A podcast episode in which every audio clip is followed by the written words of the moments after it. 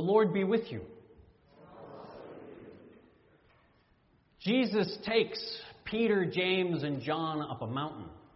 And there they see Jesus shining like the sun, surrounded by Moses and Elijah. And Peter says, Lord, it is good for us to be here. If you wish it, I will build three dwellings one for you, one for Moses, and one for Elijah. And then God cuts Peter off. Right? It literally says, while he was still speaking, a cloud overshadows him, and the voice from the cloud says to Peter, Hey, this guy over here, Jesus, he is my son, the beloved, with whom I am well pleased. How about you listen to him instead of coming up with ideas for yourself about building dwellings up here? So, you know what Christians have done on that very spot? We have built three chapels one for Jesus, one for Moses, and one for Elijah. And I think there's a reason for this, and that's because in life we get our ups and we get our downs, and sometimes we get these peak experiences, these mountaintop moments of joy. Moments like as a kid when you, you have a birthday party and all your friends gather around, or maybe your graduation days, or, or maybe your wedding day. We have these incredible mountaintop experiences, and maybe sometimes in life you get the experience of fulfilling a dream of a lifetime and going to the Holy Land and getting to see the mountain where Jesus was transfigured.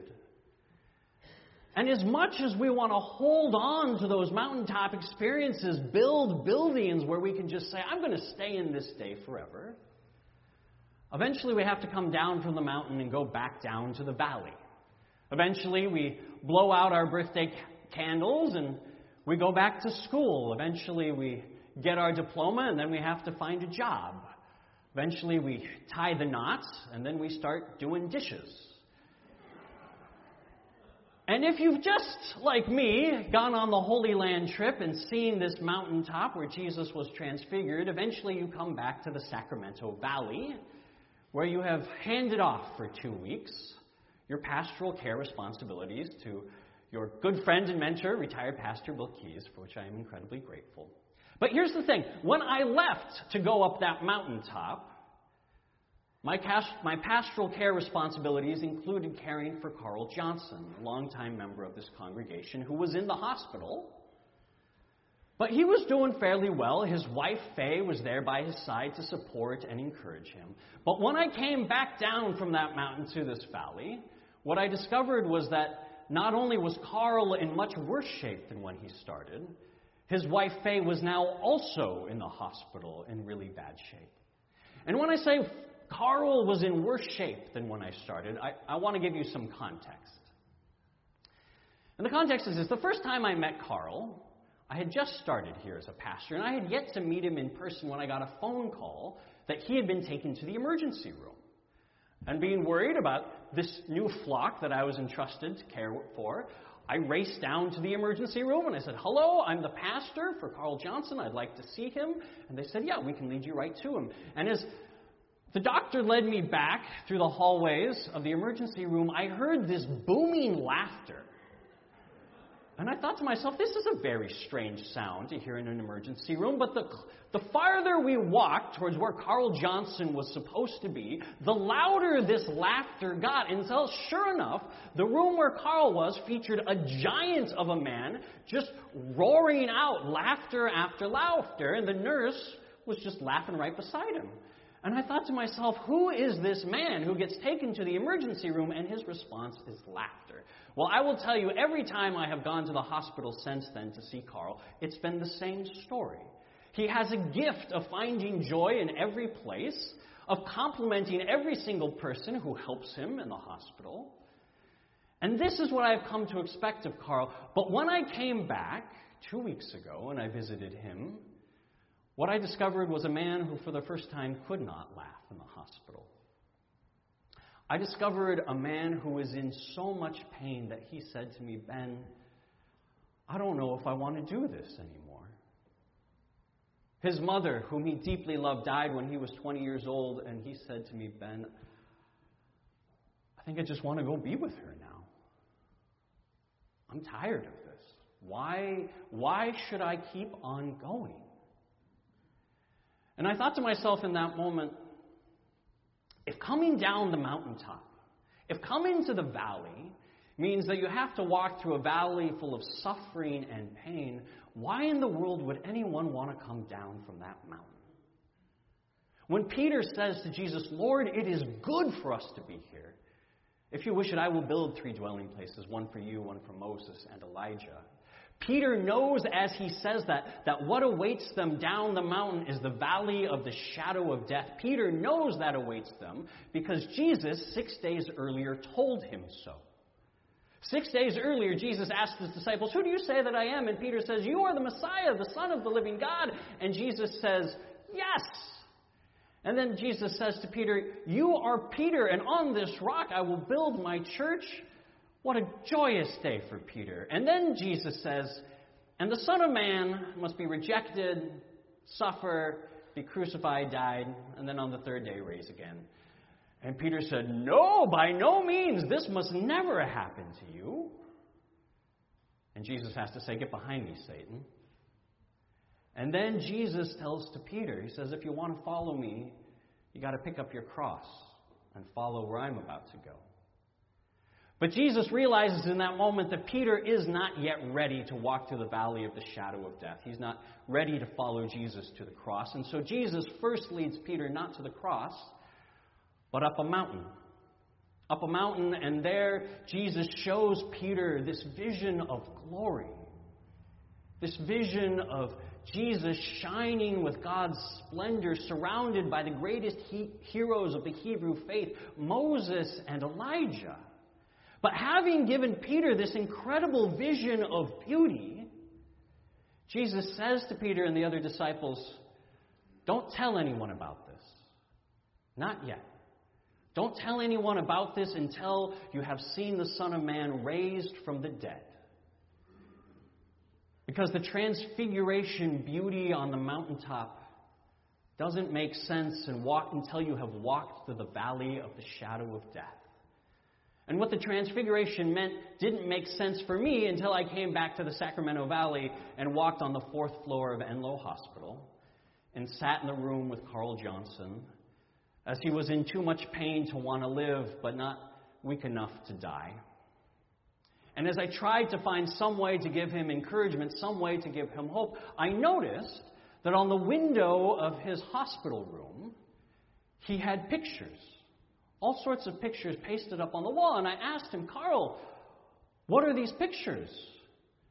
And he said to me, Those pictures are the only things that are keeping me going. I said, Carl, what do you mean by that? What, what do you see in these pictures? And, and he started describing them, and some of them are literal mountaintop experiences. Like the one on the far left is, is Faye in the Alps.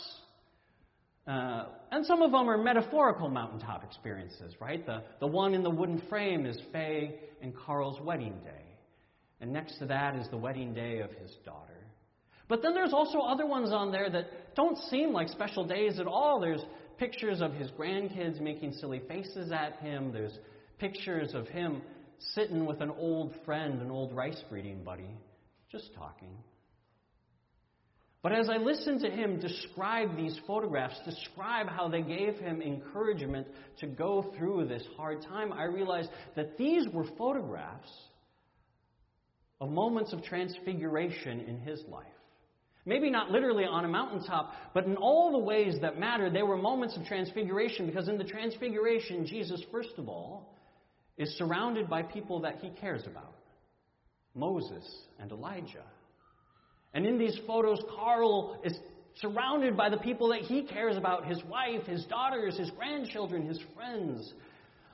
In the moment of transfiguration, Jesus hears the voice of God say, You are my Son, the beloved. With this one I am well pleased. It is a promise that Jesus not only belongs to a loving family, that he is loved and God rejoices in him. And in those photos, you could see Carl belonged to a family, that he was loved, that people rejoiced in him. On the mountaintop, Jesus shone with God's glory, and in these photos, Carl shone with a glow of being loved.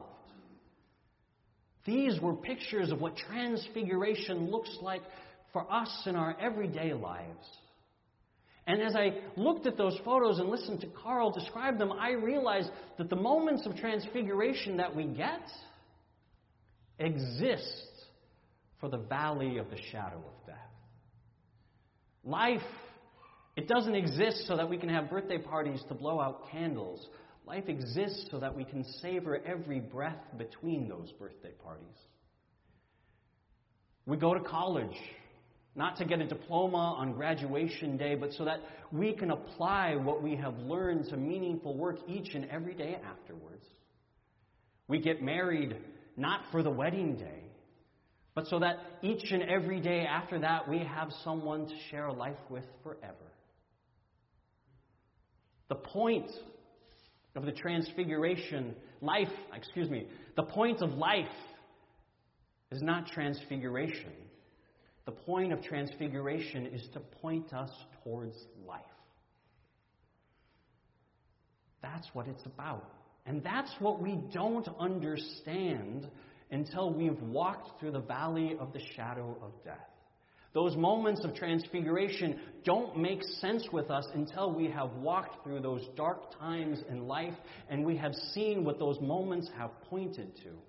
For it's only in the valley of the shadow of death that we realize that we have birthday parties because they point us to people who will help us savor every breath of our life it's in the valley of the shadow of death that we realize we have graduation days because those days will point us to the people who will help us make our work meaningful. It's only in the valley of the shadow of death that we realize we have weddings because those weddings point us to the people who will help us forge a family not just one day, but forever. On top of that mountain, Jesus shows his disciples a picture it's a picture of what life will look like after death. What we see in that picture is a picture of belonging, a picture of being loved, a picture of being cherished and rejoiced in, a picture of being surrounded by people who care for us, of glowing with their love. That is the picture that Jesus shows to his disciples so that he can point them to what exists on the other side of the cross and on the grave so that as Jesus calls them to walk with him through the valley of the shadow of death, they may not fear any evil because they know what waits on the other side. They have seen it. And because they have seen it, so have we. When Carl Johnson was in the worst pain of his life, he was able to look at those pictures, those pictures of moments of transfiguration that he had experienced, and though he could not in that moment feel for himself any sense of belonging, any sense of love, any sense of rejoicing, he could look at those pictures and see that there was a time when those things were true. And because he could see it once existed, he could trust that it would exist for him once again whether in this life or in the life to come. That is the promise that we are given. And look, Carl, he doesn't know what his future holds, but he is getting better.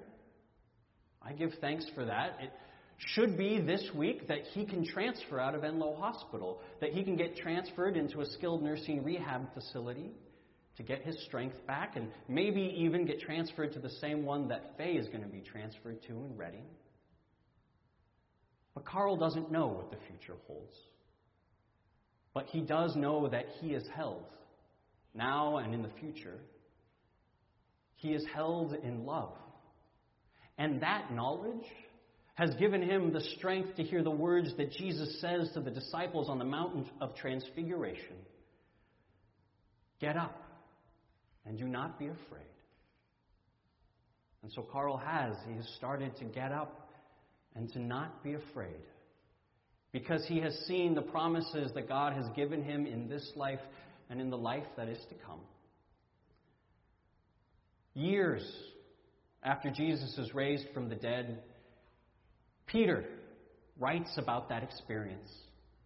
Peter writes to that experience on the mountain of transfiguration after Peter has learned to walk through the valley of the shadow of death to not fear evil. After Peter has already begun his own journey to be crucified on a cross for Jesus' sake. And Peter writes to the disciples of Jesus, to us, centuries later. He writes about that experience on the mountaintop and he says, Let this be to you as a lamp shining in the darkness until the day dawns and the morning star rises in your hearts. Peter says, I have seen what waits for us on the other side, and it has been a light for me in my darkest moments, so let it be a light for you also. Peter has his memory of the mountaintop. Carl has his pictures on his hospital window. And I invite you to consider those moments in your life when you have known without a doubt in your heart that you belong, that you are loved, that you are cherished. What are those moments of transfiguration to which you can hold as a lamp in the midst of darkness? And I want you to take it one step further.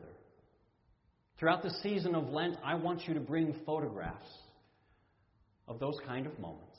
This next Sunday, I encourage you to bring photographs when you, when you have felt you have belonged to a family who loved you. It can be a family that you received at birth, or it can be a family that God gave you through love. But bring photographs next Sunday. Make them copies so that you don't need to get them back. Yeah? Because what we'll do is we'll place them on a cross. On the cross that on Easter Sunday we will cover in flowers. But through Lent, we will cover it first in a collage of photographs of the places where we have seen God's love, where we have seen transfiguration, when we have seen our fears be met with God's hope. We can't stay on the mountaintop light forever, but Jesus brings that light to us in the valley of the shadow of death. Jesus has given us that light. So may we let it shine. Amen.